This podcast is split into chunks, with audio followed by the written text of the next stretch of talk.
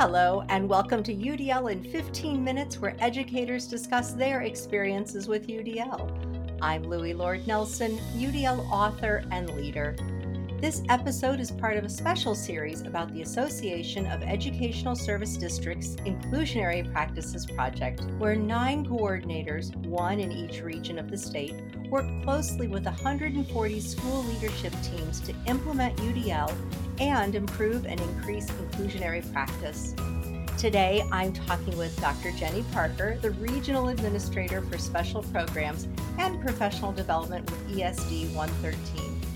Jenny is going to share how one teacher found her way into UDL. Hi, Jenny, welcome. Hi, Loui. Thanks for having me. Oh, you're welcome. And I hope it's okay that I just called you Jenny. Is that all right? It's fine. Can I call you Loui? Yes, you sure can. so, can you share a bit about your background in education and how you came to know UDL? Sure. I began teaching in the early 90s. It's been almost 30 years ago now.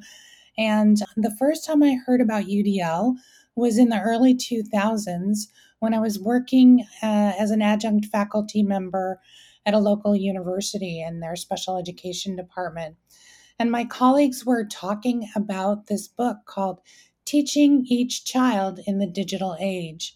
And it laid out the sort of tenets of UDL and talked about how we could provide access to the curriculum for all students, including students with disabilities, which was a focus of mine since I was working in special education. Oh my gosh, that's the blast for the past book that all of us got started with. Well, those of us who've been doing this for a long time. So that's a foundational book for me too. it was exciting. And it wasn't just the book, I was also listening to my colleagues at the university at the time with respect to assistive technology. Ah. And I listened to the director of our Assistive Technology Resource Center who was talking about universal design for learning as a way of planning curriculum and planning instruction that was really novel. And the thing that appealed to me about it was that it was broad enough and flexible enough to really address the needs of each of the students in our classes. And I had not seen that before. So that was really exciting to me. And it was kind of daunting at the beginning, but really, after having read it, read the guidelines multiple times and following along what was happening in that sector, um, I got really excited about it and I've followed it ever since. Oh, that's really cool. So you're really experienced with UDL and you know it can be challenging in the beginning, just like you said. So it's a big framework, no specific entry point, but you are working with a teacher who found her own entry point, and I'd love for you to share that story. Sure. So I've been working with a teacher who was a first grade teacher, and she was having a hard time conceptualizing UDL for her classroom and kind of putting it together and making a plan.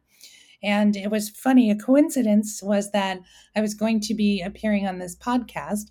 And so I decided I was going to do a little bit of research. So I played one of the UDL in 15 minutes podcasts. And it was a podcast that where you were interviewing a kindergarten teacher. And this kindergarten teacher was talking about her beginning experience and saying that she decided to start very simply. She decided that she was just going to provide choice with one thing for her kindergartners. And the choice that she provided was how students would respond to an assessment. And the choices that she provided were that students could respond digitally or they could write on paper. And then she asked each student in turn why they had selected the form of assessment that they had. And what she said in the podcast was she really learned so much about her students. Well, I had listened to this podcast about a week before I was working with this group of teachers, and this one teacher was having a difficult time. And so I sent her the link to the podcast, and she ended up really just doing the same thing that this kindergarten teacher had done and incorporating choice, one choice in her assessment strategies. And that really kind of did it for her. She felt more confident. And she said she learned so much about her students when she asked them that question. Yeah. So that teacher's story hinged on replication. She heard somebody else's story, she replicated. And I think that's a wonderful entry point. So, in what ways do you think the replication helped her? And is this a model that you'd suggest to others? Yeah, there are a couple of examples of replication that I could think of. One goes back to way, way back to my student teaching, and that was with a very experienced teacher. And at the time, I think developmentally, I had been studying in school and trying to put everything together, but there were some things that I just didn't have a grip on I don't think I was ready for them. And so I remember being very purposeful in my student teaching about looking at what the teacher did well and realizing that I didn't have a better idea at that point, just copying to the best of my ability how she handled herself, what she said, how she approached things. That gave me the opportunity to tweak it and make it into my own eventually. And that was something that I used later on when I was teaching future teachers. I was involved in a reading practicum, and I also did student teacher supervision and things like that. And I would say to students, look, if you don't have a better idea, go ahead and do what I do. I will act it out for you. I will do some role playing and just do what I do and see if that works. If it doesn't work, then you get to be the critic. You get to be the editor of that content. You can take it and make it into your own so that it makes sense for you. So I think that's the beauty of replication. It allows us to, in practice, have an experience which we can then change our own practice to fit our own personality, our own needs, our own kind of situation and context. Yeah, I know sometimes I think in the American educational system, we get hung up on replication, especially on students' part. But even as educators, it's like we feel like we're cheating. And just as you were pointing out, it's it's not cheating, it's following a model you watched that you observed was really strong. And then inherently we bring our own piece to the replication. But even when we're working with a colleague, we could make that explicit in the reflection process. So you did what you saw, but then what did you add in that was your own?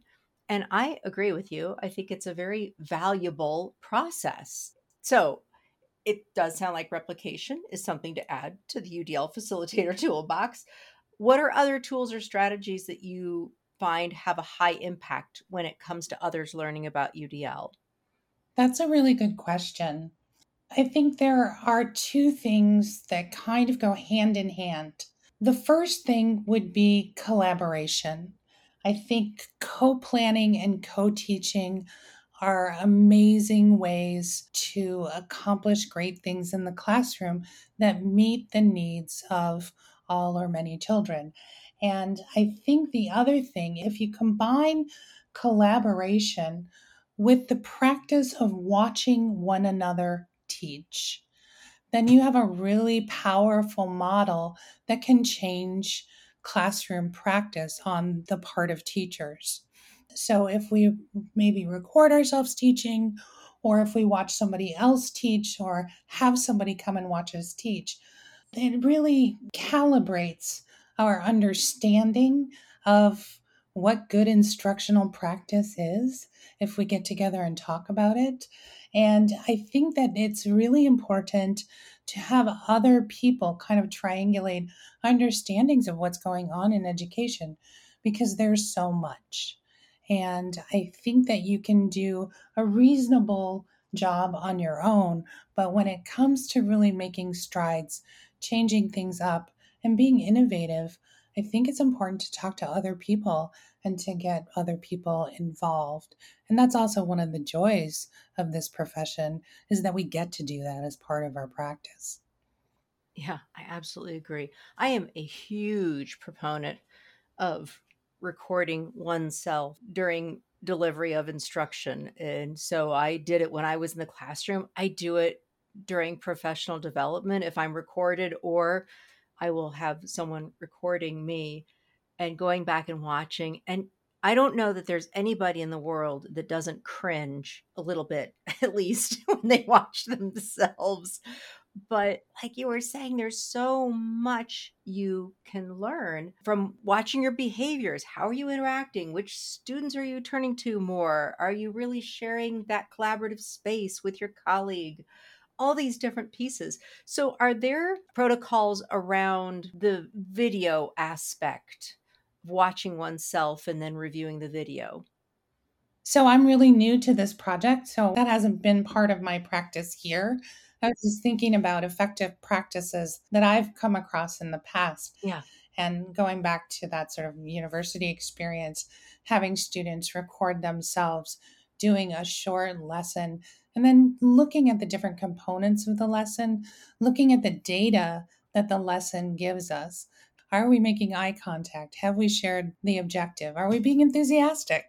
Uh, that's an important piece because enthusiasm is infectious with kids. And so sometimes those things are brought to the front. You can't really hide from a recording. You know what I mean? And if you get over that initial cringeworthiness of the whole thing, you can go on to make changes in your behavior. And if you're looking at it with somebody else, it kind of takes away that horror. Right. You know, in a way, it's like we're in this together. If everybody does it, if leaders tape themselves and show themselves teaching, if, you know, uh, teachers do that, then I think it can be a powerful tool. Yeah, I think so too. I love the work of Jim Knight on instructional coaching and within his work on instructional coaching, he leans heavily on video recording. And so he even has materials and tools on recording the coaching relationship between the teacher and the coach. And so the coach is recording that and going back and looking at their own coaching styles and tools and how they interact with the teacher so he's got a lot of wonderful tools that I pass around a lot and point people to his website. I'll have to check that out. I think that uh, a side by side coaching, it's sort of that same concept, isn't it? I did a lot of side by side teaching at the university level where I would jump into a lesson and demonstrate the power of increased pace or the power of positive reinforcement or things like that. Yeah, yeah, absolutely. I agree with you that in the moment, prompting is so helpful. And so by watching ourselves in the coaching avenue or context, we can see how well we're doing that. Well, this has been a great conversation, Jenny. I really appreciate it. Thank you. And I think it's going to give people a lot of reflection points on how they bring new practice into their environment and maybe feeling a little safer about just replication. Very simple replication. So thank you. Well, thank you for having me. It's been fun. You're welcome. So, for those listening to this podcast, you can find supplemental materials like an image montage with closed captioning, that montage with audio descriptions, a transcript, and an associated blog at my website, which is the udlapproach.com forward slash podcasts. And finally, if you have a story to share about UDL implementation for UDL in 15 minutes, contact me through the udlapproach.com. And thanks to everyone for your work in revolutionizing education through UDL and making it our goal to develop expert learners.